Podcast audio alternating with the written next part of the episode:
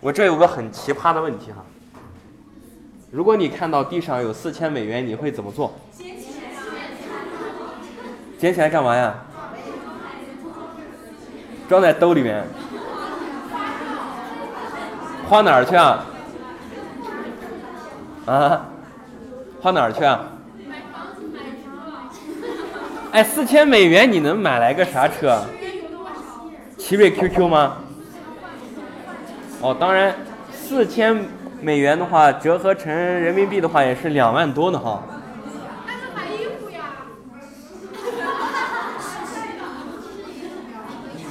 那么喜欢买衣服吗？来，来，我给你看个好，你看啊，安静啊，安静啊。其实当然，我们现实当中基本上用不到这种事情，是吧？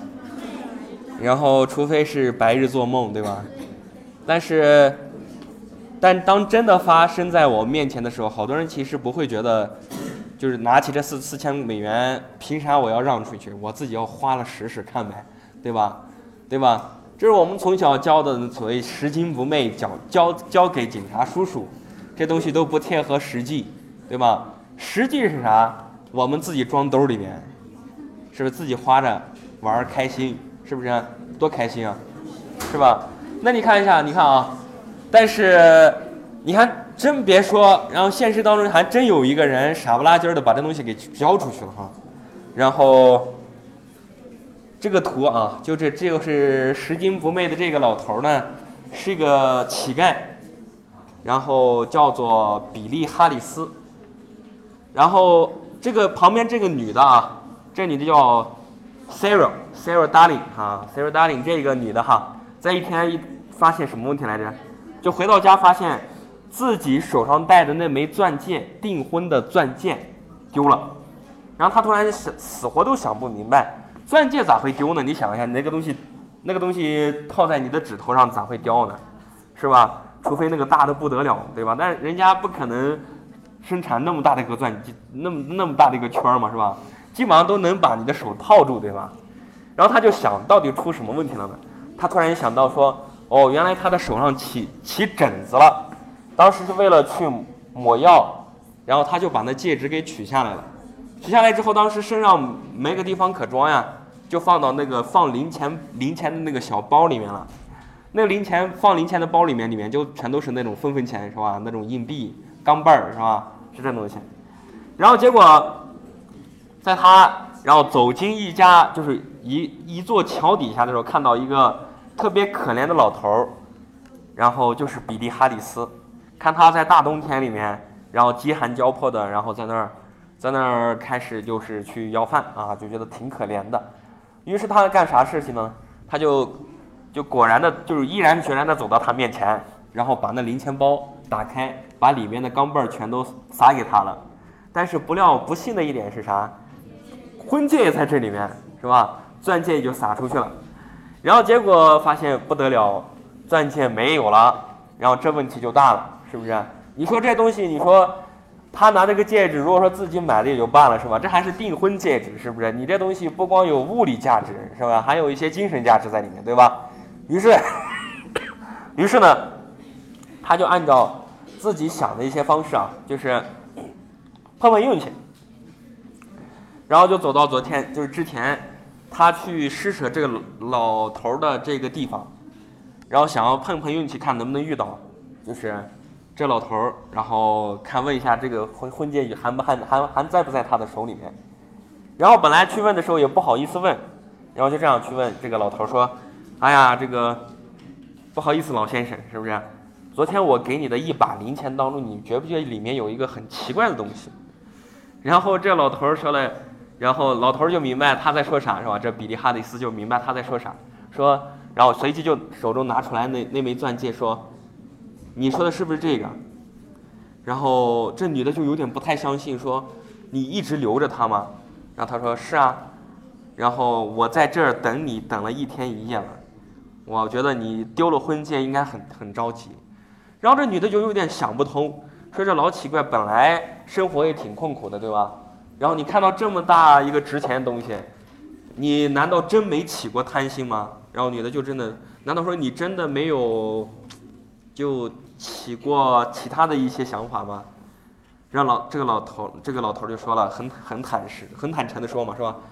我确实起过，当时我看到硬币当中有这枚钻戒的时候，我随即拿起来就去找当铺去估价，然后当铺的店员告诉我这枚钻戒价值四千美元，我当时真想把这钻戒给当出去了，但突然间他想起来曾经他小的时候一直抚养他长大那个牧师教给他的话，因为这个比利哈里斯啊，从小其实就是应该算作是一个孤儿背景吧。然后真正抚养他长大的看护人是一个牧师，牧师曾经告诉过他说什么东西，就说，就是有时候人该拿东西拿，不该拿东西千万不要去碰。然后他想到这一点之后，他突然间就觉得，自己应该还是不要去当了，说觉得这女的应该挺着急的，于是就回到这个桥底下，就在那里面等了这女的等了一天一夜，这女的都特别感动啊，然后拿起这。这个这枚钻戒的时候，于是他干了个啥事儿呢？就在他的社交网上，然后发起一场募捐，就是一种一个众筹项目。就众筹众筹的数额是多少？四千美元，来感谢这位老乞丐的诚实和善良。然后于是呢，这个当这个帖子贴出去之后，然后不到一周的时候，你才募集了多少钱？你猜多少钱？十九万美元，然后，然后出现什么情况了呢？然后其中其中好多人就捐了很多钱给这个老头儿，然后结果有一个人他就就是有一个人是捐的最少的，只捐了十美元，然后这个人咋说的？说不好意思，我因为失业，暂且手中拮据，我只能捐出来这仅有的十美元。如果说我哪天工作，我再会去补交更多的钱。真的感谢这位老头，这位老乞丐，这位老哈里斯，让我知道了世间真的还有善良存在。你看，其实你看，有时候就是这样。我们说了，什么叫做君子？什么叫做小人？我们时常听过，一开始好多人都说自己标榜一生都是特别贞洁的，是吧？特别高傲的，是不是？但是一步走错，有可能就会全盘皆输。比方说我们认识的汪精卫嘛，是吧？汪精卫。然后他他前面确实干了很多事情，但是自己在一瞬间做错一个事情之后，他成了我们中国人多少年唾骂的一个狗汉奸吧，对吧？当然还我们也听过一些东西，说什么放下屠刀立地成佛，对吧？我们当然也看过一个，有没有有没有听过一个袈裟的来历？没听过吧？袈裟是咋来咋来的？当时达摩祖师啊。在那个达摩洞里面，嵩山的大达摩洞里面，去去那个啥，去那个闭关修炼修行嘛，对吧？然后按照家禽的那些方式，然后就是所谓的那种，就是演变出来最早的少林功夫哈。然后当时是这样，有一个刀客，他行走江湖多年，然后杀了很多的人，手上满手都是鲜血。然后结果他为了去习得更高精进的武功啊。于是就跪在达摩祖师闭关的那一个、那一个、那个宅子面前，然后跪了很长时间，然后说请求达摩祖师收他为徒。然后这时候，达摩祖师觉得不行啊，是不是？你这个我们是出家人，以慈悲为怀，你习了武功只是会去屠杀更多的人。于是这个刀客就在这个大雪当中跪了很长时间，然后一直跪在那儿。然后没啥事，就一直跪在那儿。然后结果最后达摩祖师被感动了，然后出来看了一下，说：“你走吧，我真的是不收你这个徒弟。”然后这时候说了：“我知道达摩祖师为什么不收我。”于是他拿起刀，然后直接把自己长就是常常去提刀的那那那那段胳膊啊，给砍掉了，鲜血直接把把大半给浸染下去，是不是呈现红色呀？然后红血红色之后，然后达摩祖师一看之后觉得。你这个人有顿悟和悔恨的诚意，所谓放下屠刀立地成佛嘛，是不是？我就收了你这徒弟，此此后你的俗名就改了，法号叫做慧可，这就是少林祖师的第一任方丈。而我们说了之前为什么整个和尚会披袈裟呢？就是因为那袈裟是不是红色？是不是红色就代表着你遁入空门当中放下俗世的那些牵挂当中的一个觉悟，就代表着你剁了那个手，然后鲜血浸染了你的半身，这就是袈裟的来历嘛，是不是？人其实有时候就是这样，善和恶总在一念一念之间，君子和小人只在一念思量间，是不是？其实有时候你在一开始一直错的时候，在那么一瞬间你幡然醒悟，就可以改变自己一生。我说还是这个例子，是不是？你说这个这个最后比利哈里斯，最后他改就是他最后改变了自己一开始比较困苦的命运，然后最后就是他自己有了一些积蓄。那你说他拿了这十九万美元干啥了呢？他自己没有自己花哈，他专门捐给了一个基金会，然后专门去成立了一个爵士乐队，然后他主管这个爵士乐，而且正是因为此哈，然后媒体会争相报道他的整个故事，他失散多年的家人也终于找着他了，然后他从此因为这一段经历，他改变了自己的人生轨迹。那什么改变了哈里斯的一生呀？改变了这个老乞丐的一生呀？是因为那枚戒指吗？不是。是他在面临这个戒指之时做的那个选择。当然，这个选择其实很简单，就是一句话，或者说一瞬间的顿悟。但是，只要有那么一瞬间，你想明白之后，你真的就能达到那个境界，是不是？所谓君子小人总在一念思量间，由性起变化，就这个理嘛。我们说了，好多人提到这么多点，好多人就觉得太高傲了，是吧？这其实就是德的境界嘛，是吧？德的境界说白了，孔子毕生追求的一个德的境界，就是君子之道，是不是？我们说了，其实孔子一生就是君子的典型，但是问题也在这个地方，他践行君子之道，但他老年的时候，他总是承认自己没有达到君子的境界，一直都是特别谦逊的。但是其实别人说了，你为啥没有达到君子的境界呢？然后。孔子也不会说的很明白，就是说这东西有多老，然后他点出来的那些点其实都很容易做到，但是对于好多人来说，即便最简单的东西，往往也是最难的东西，是不是？所以说我们今天来看这一则哈，孔子关于君子之道的论述，然后子曰说啥来着？子曰说：“君子道者三，我无能焉。仁者不忧，智者不惑，勇者不惧。”然后什么？子贡曰：“夫子之道也。”一开始说的很谦逊哈。孔子说了：“小所谓君子之道有三重标准，是哪三重标准呢？是，就是我没有做到啊，我是没有能力办到。是哪三重标准呢？是仁慈的人不忧虑，智慧的人不迷惑，勇敢的人呢不畏惧。而子贡就是说了。”夫子呀，你这不是自说自就是自己说自己的吗？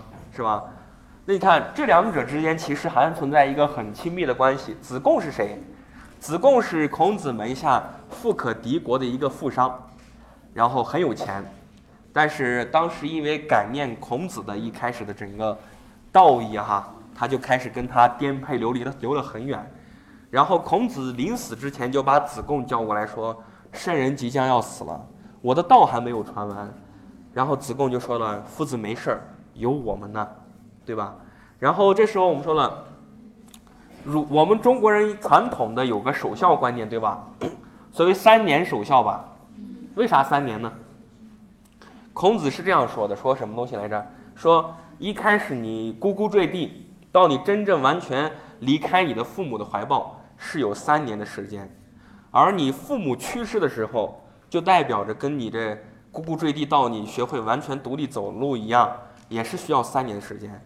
这三年你需要用三年的守孝去保护你的父母，让他重新真正在整个黄泉之路上走得安稳嘛，是吧？于是你看，我们就这样出现了三年守孝的一个习俗。当时我们说了，你们之之后如果说有机会去孔府的话，你会发现。就是孔府的旁边有一个宅子，有个特别小的小茅屋。这小茅屋是谁的呢？就是采木赐子贡的。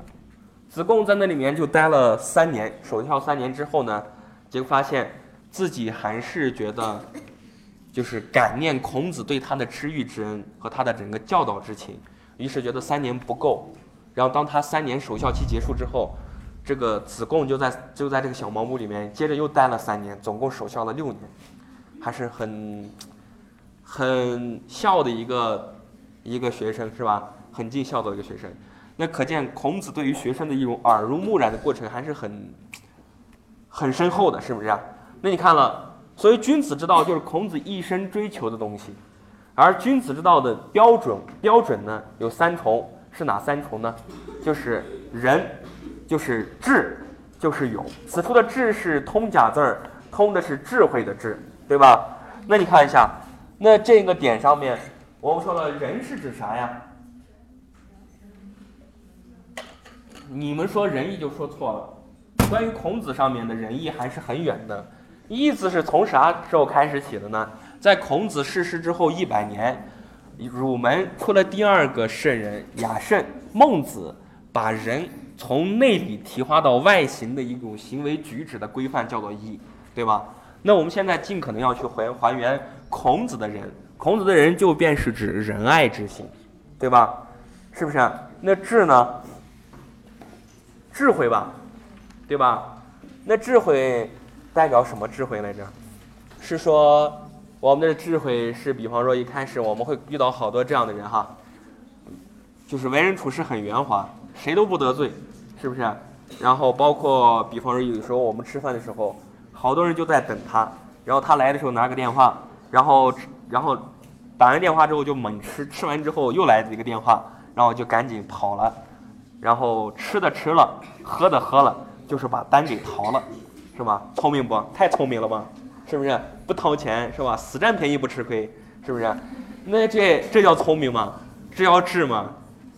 这也不叫智，是不是？那什么叫做勇呢？就是勇的，就比方说一开始你会发现，比方说前面有危险，然后有些人就会出现一个点，是吧？前面有危险呢，我们就冲过去，是不是？我带大家脱离这个危险，然后从来没想过该如何用最优的方法找到个解，这叫勇吗？这叫匹夫之勇，这也不叫勇，对吧？那这三重标准到底是什么东西呢？到底是如何去做呢？我带你们一块儿去说一下啊。你看，首先第一个是人吧，第一个是人吧。你看，其实还是汉字的微言大义。你看。这个汉字这个人字一开始诞生的那个通假，就就那个甲骨文的时候，是一个人旁边有两个等长的横，代表的是啥？人和人相处之时，以平等的方式互相对待，是不是？人就是这样。其实人，你我们平常每个人都有这种感觉，什么感觉来着？就是跟别人相处之时，遇到好的人你会变得越来越好，遇到坏的人你会变得越来越坏，是不是？是不是这样？其实人是彼此之间两个人相就相互交往之时，一群人相互交往之时，潜移默化的一种一种影响之力。其实我们好多人想到人是不是广爱人间？其实这种人太大了，好多人都办不到。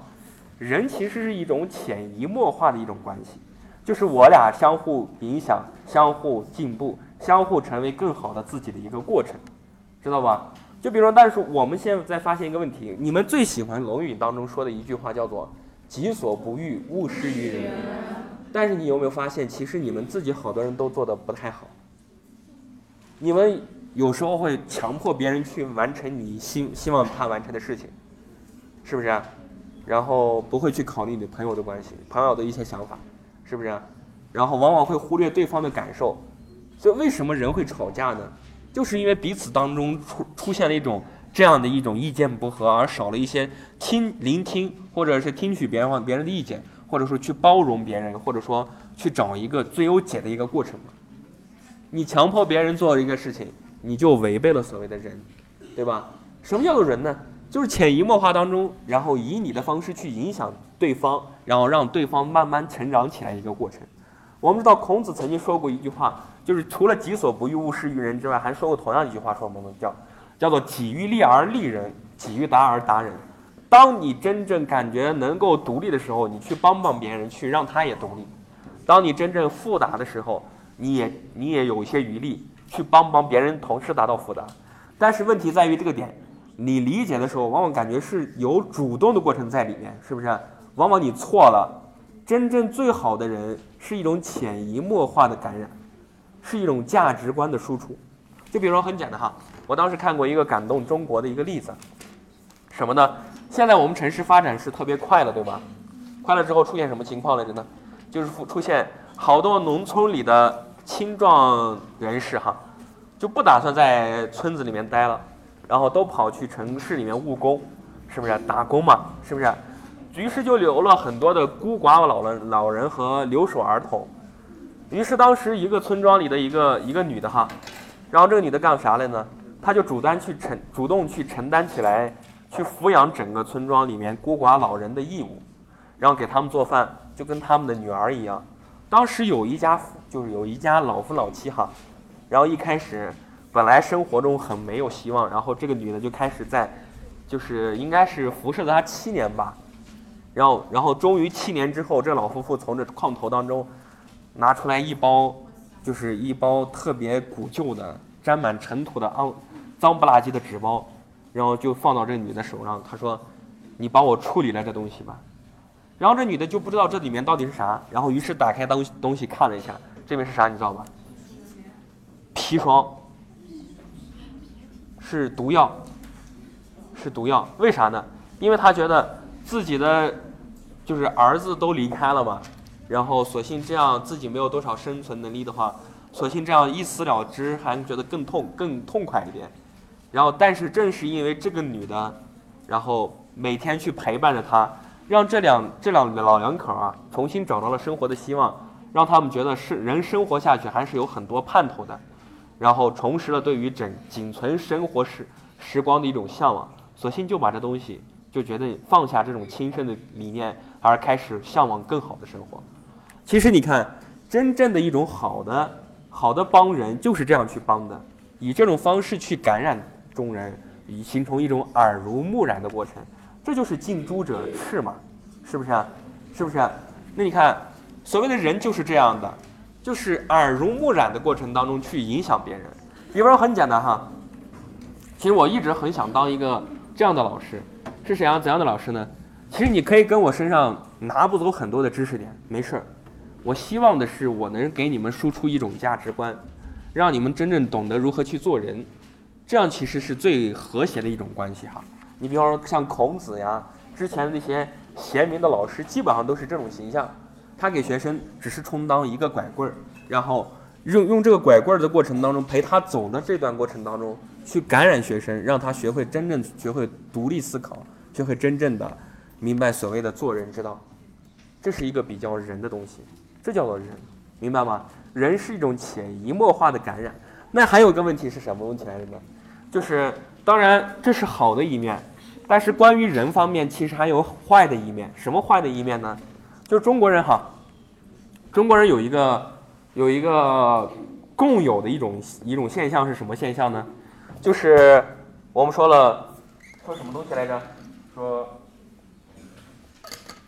说啥东西来着？就是，就是我们在文学作品当中可以看到很多比较假的人，比方说我们四大名著当中的我们最熟悉的《三国演义》《水浒传》和《西游记》，对吧？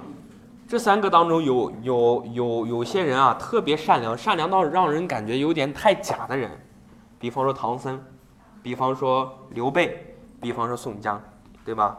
对吧？你说唐僧，我们就不说了。我们之前在引入过程当中讲孙悟空的过程当中，已经讲了够多的唐僧了，就不说了，对吧？他昏晕嘛，对吧？你看到孙悟空为他为他去为保他性命的时候付出了很多，但是这唐这个这个和尚居然不领情，就让人很气愤，对吧？这这就算了哈。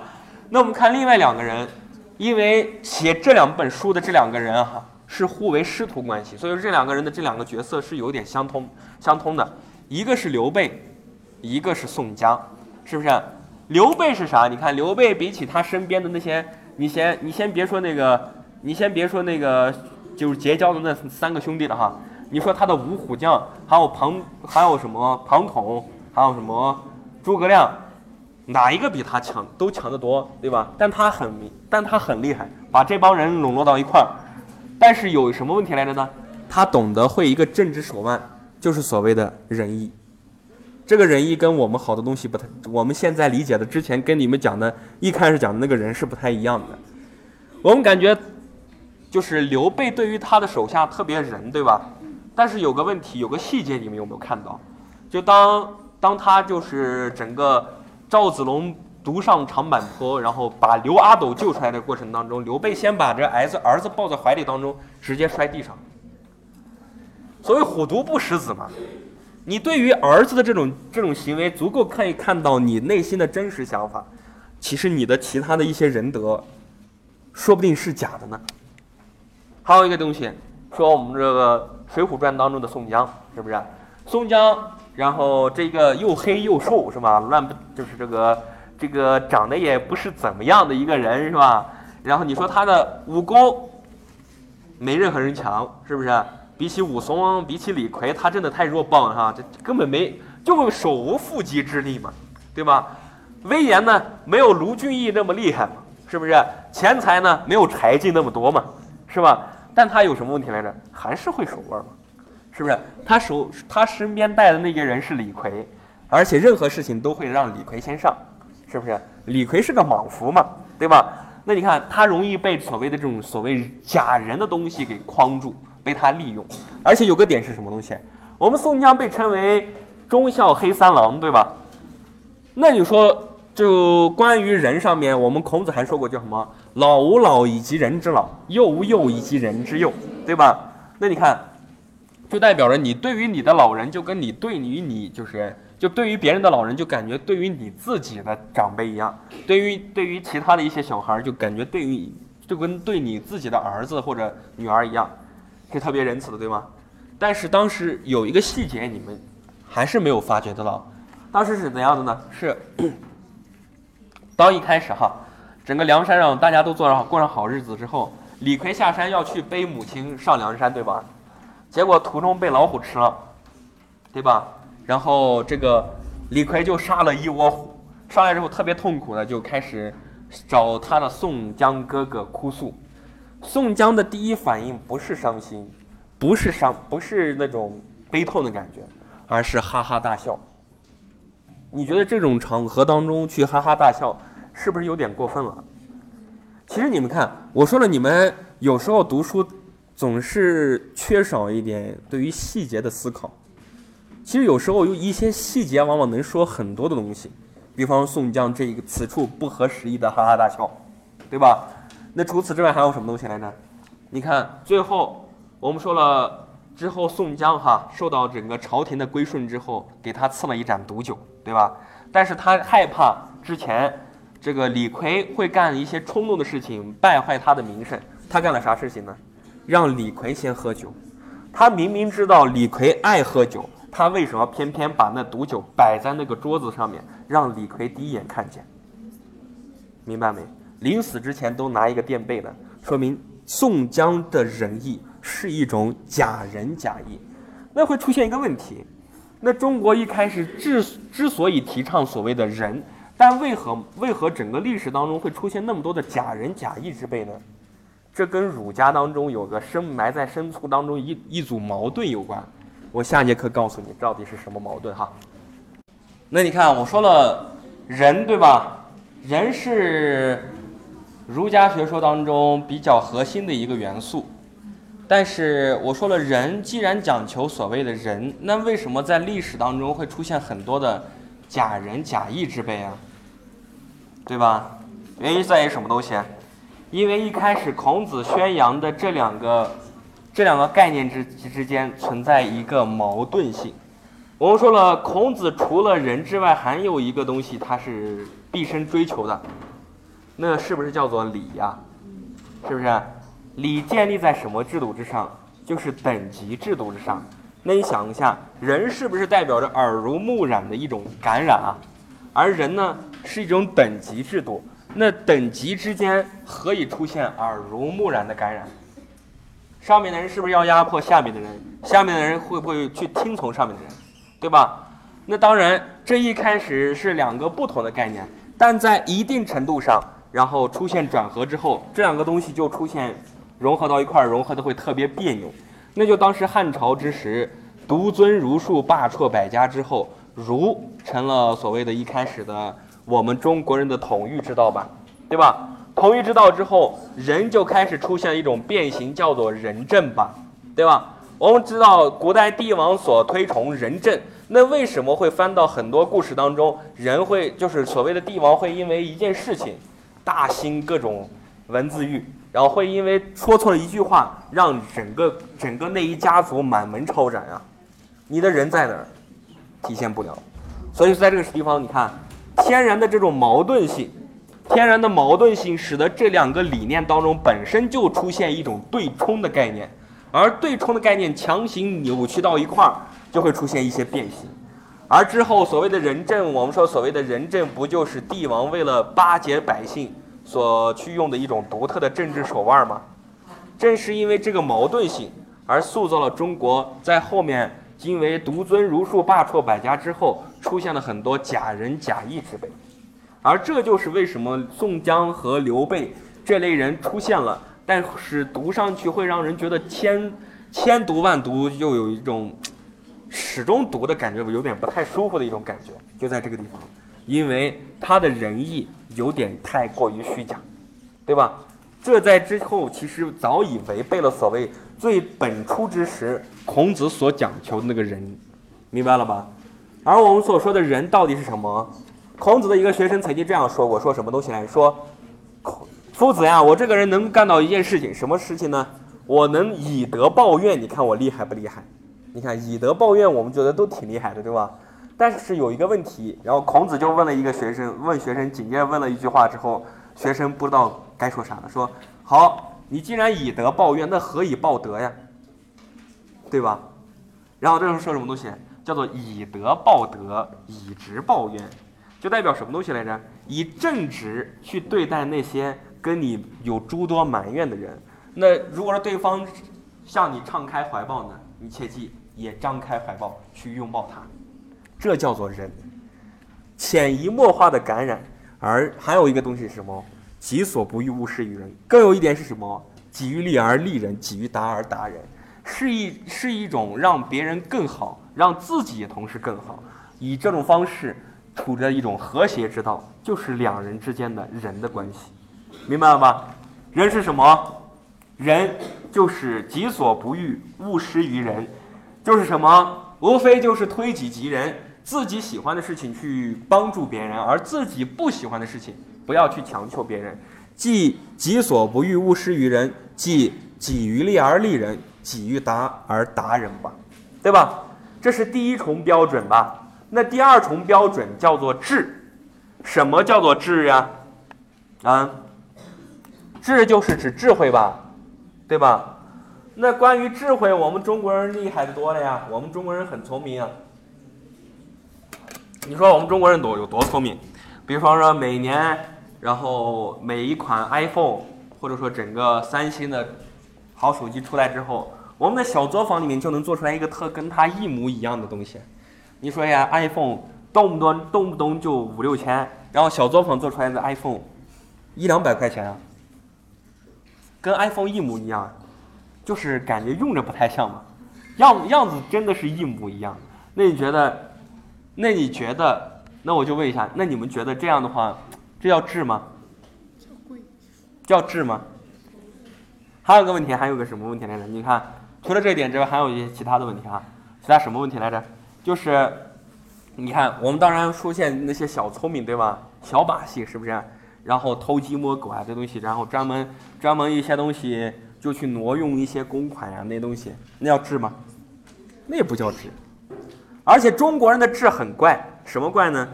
就是时常会出现一个问题哈，就比方说我在外面上学的时候会发现一个问题啊，就什么问题来着？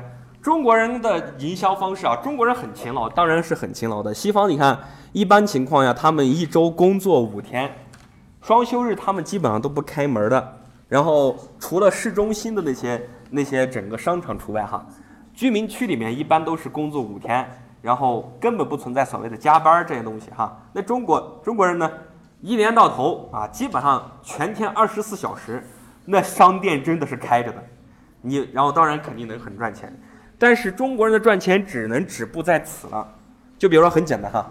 中国人是怎么开商店的呢？比方说，我这是一个中国人，对吧？我漂洋过海，在这个地方要扎居下来，然后于是我干什么东西来着？中国人民以食为天嘛，我们先开一个小餐馆呗，对吧？于是你把你的老乡叫过来，感感觉也赚钱了呀。老乡也在你旁边开了一家餐馆，那你老乡的老乡又在旁边又开了一家餐馆，然后我们三个人都在开餐馆，我们互相窝里斗呗。于是本来大家都是好好的一家人，就是因为本本来的一些利益关系，就是你争我抢，然后于是出现什么情况？本来一开始你们已经占据了所谓的整个食品市场，对吧？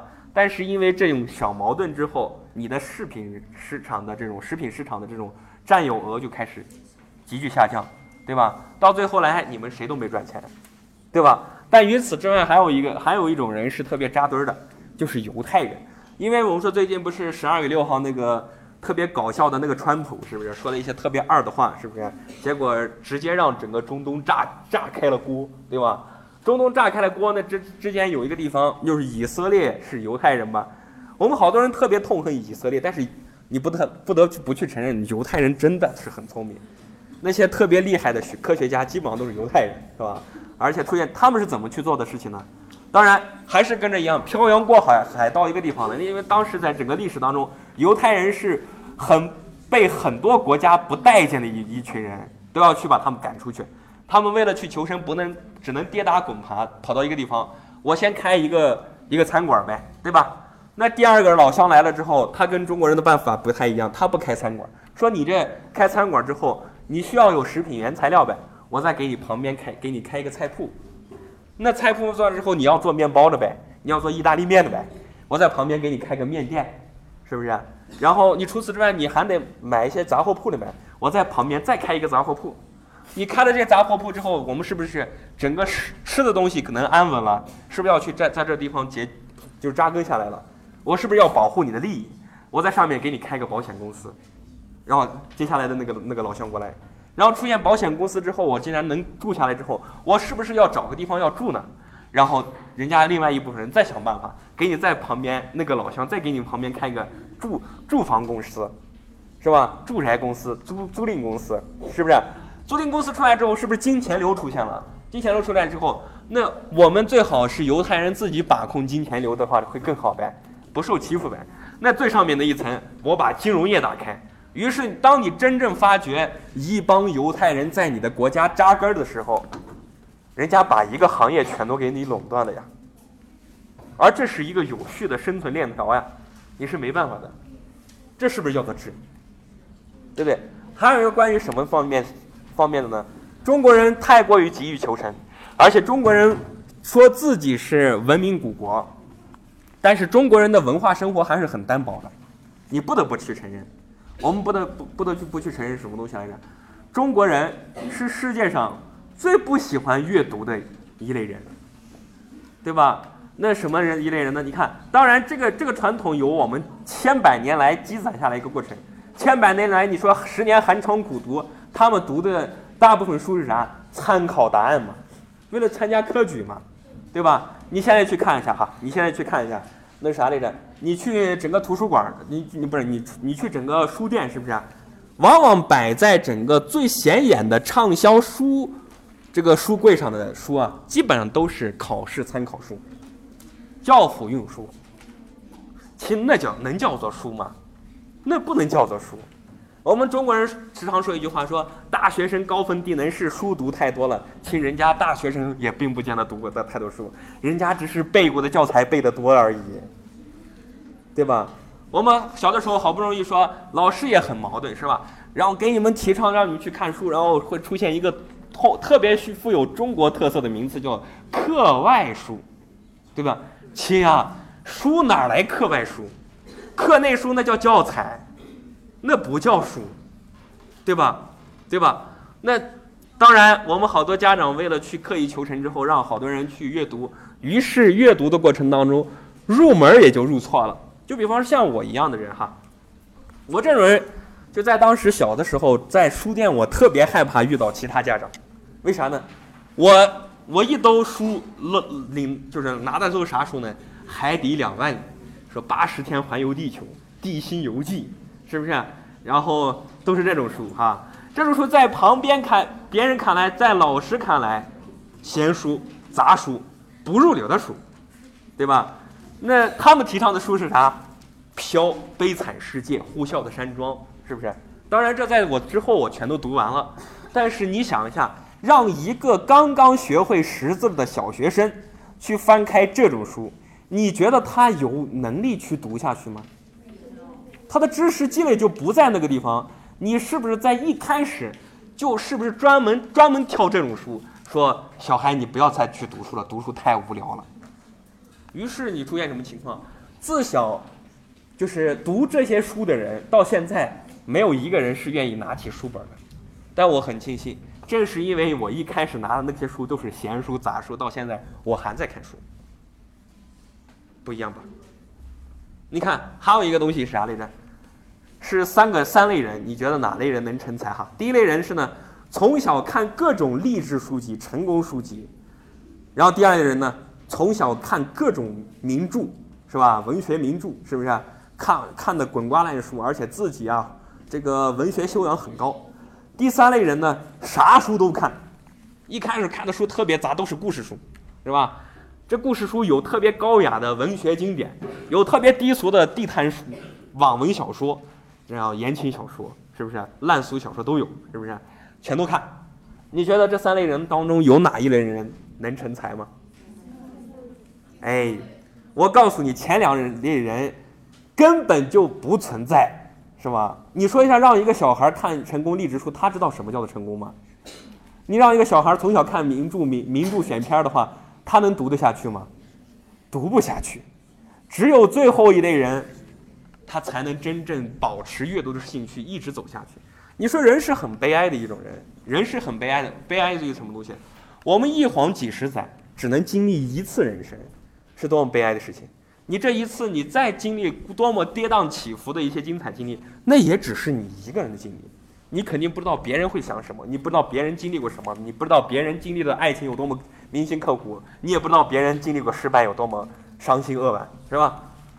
但的这，但是有一种方式能弥补，就是多去看别人。那多去看别人，就是翻开书去阅读嘛。我们知道，我们说西方这个佛家有个什么八万四千个法门，入入了任何一个法门，你都能入到正道嘛。读书也是一样，书不分好坏，书不分课内课外，这是中国独有的一种法画法啊，是吧？只要你真正拿起书去看，真正你就能开启你自己认识。身边所有事情的一种新的认知窗户，是这样，是吧？什么叫智？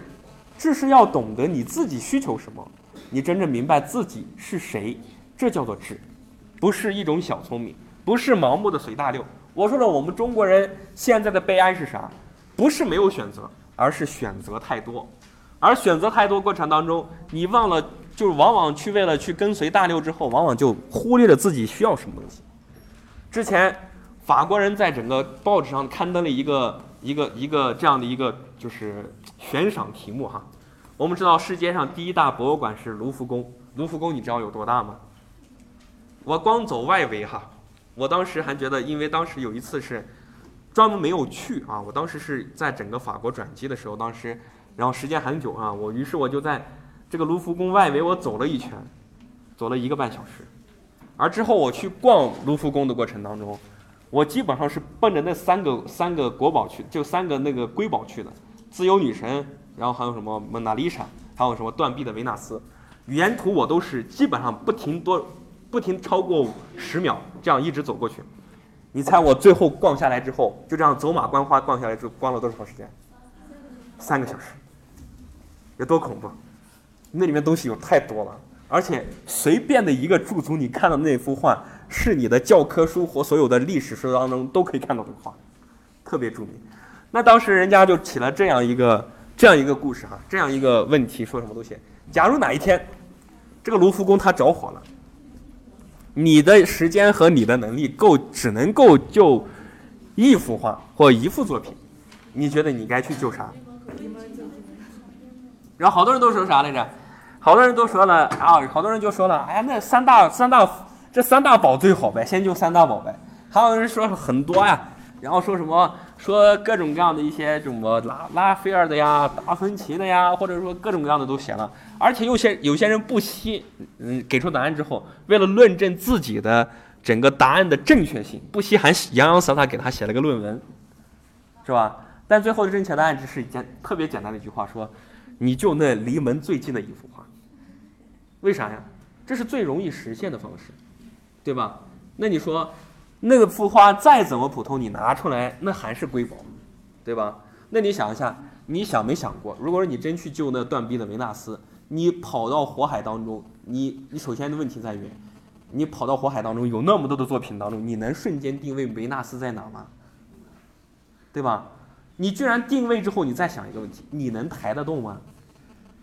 你再想第三个问题，你既然能抬得动之后，你在火海当中你走得出来吗？对吧？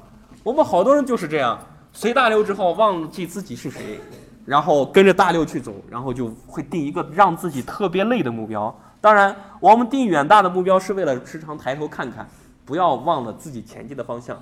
但是我们时常会忽略一个问题，你往往会忽略太高好高骛远之时，你就往往会会失去什么？低头去看一下自己走的每一步到底走的好不好。所以人心会变得越来越浮躁。正是因为你们自己都不知道自己是谁了，是吧？这是啥？这是真正认清你自己是谁，明白你自己需求是什么，知道你的生命该何去何从，这叫做智，明白了吧？是不是？还是不是关注于你个人自身呀？是吧？是不是？这是不是智啊？看，智者不惑，就是真正懂得如何去处理我们的生活。真正了解自己的生命该何去何从，这是智，对吧？那第三个智，第三个是啥来着？第三重标准是啥来着？就是勇吧，对吧？什么叫做勇啊？什么叫勇啊？就比如说敌军侵略了，是不是？人家开个坦克车，我这边只有一个，只有一个皮开子，是不是？然后冲啊！我要跟他拼了，是不是？我是不是太勇敢了？这叫勇吗？这要勇吗？不勇。孔子门下有一个人，真的是跟着勇差不多哈，也是子路，是不是？然后孔子即将要去奔赴战场了，然后这个子路就特别想让孔子领着他，他就说了：“这个夫子呀，是不是？你要去去统领三军，你会带谁呀？是吧？”然后孔子当着他的面就直接把这个子路给说的无语了哈，说：“抱虎平和。”然后所谓的这个死而无憾者，我断不跟他一块儿上战场。什么东西来着？就你不考虑任何东西，直接蛮干的这种人，我绝对不会跟着一块儿。然后子路脸就绿了，是吧？那你该跟谁在一块儿呢？他认为是什么？叫做遇事而惧，谋事而成者，就是遇到事情有那么一丁点儿的恐惧，而除此之外，能顶着这个恐惧，而把整个事情谋划成功的人，我愿意跟他一同前往。这叫做勇，勇啊，其实并非在整个臂膀之上，而在你的头脑之上，是吧？我们说了，这个西方啊，西班牙著名的一个文学家叫塞万提斯，他写过《堂吉诃德》，对吧？他写过啥东西来着？说过一个胆小和胆大的问题。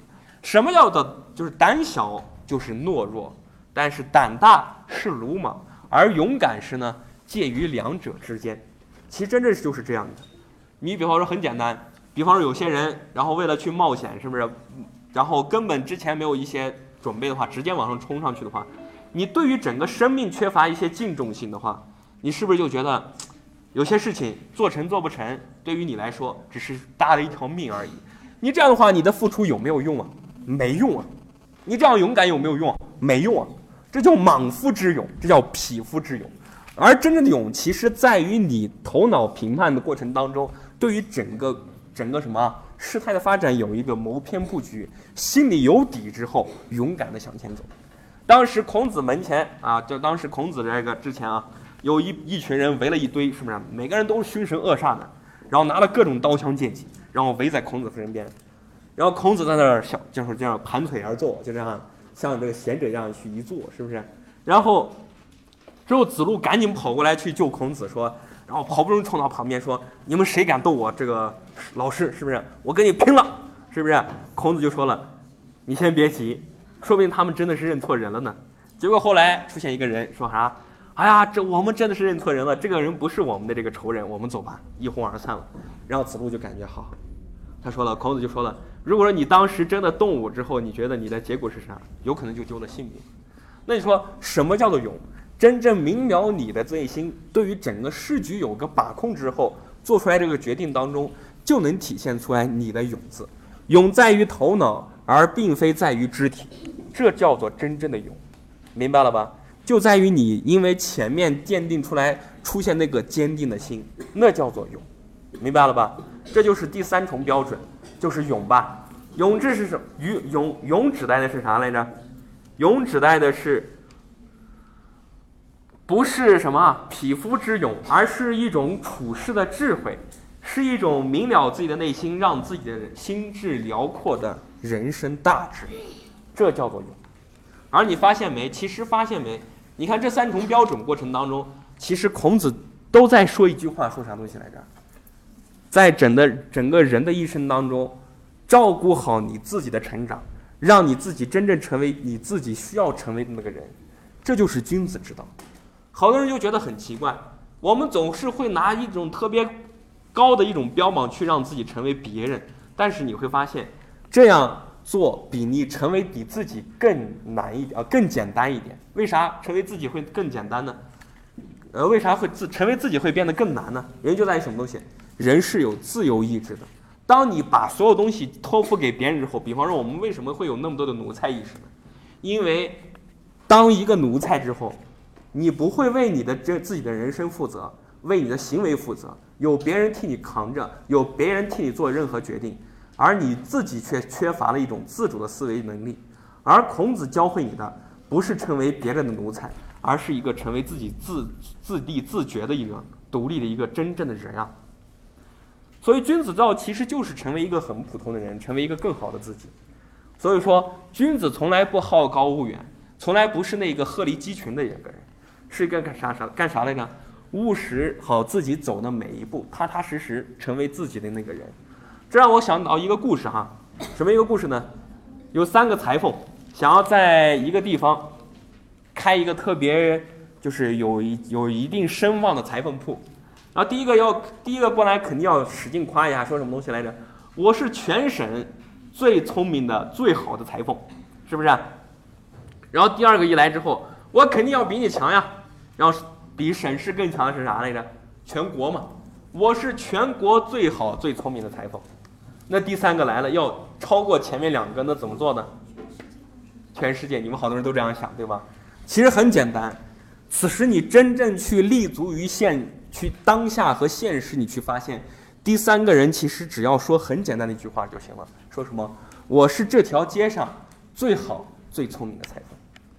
其实当君子就是这样，做好你自己，不要去太过于好高骛远，踏实走好每一步，便是你的君子之道，明白了吧？这就是孔子所要告诉我们的一些人生哲理。好，讲到这呢，我们把《论语》的东西也就讲完了哈，然后下节课我们就带我带大家一块儿去复习一下，好了吧？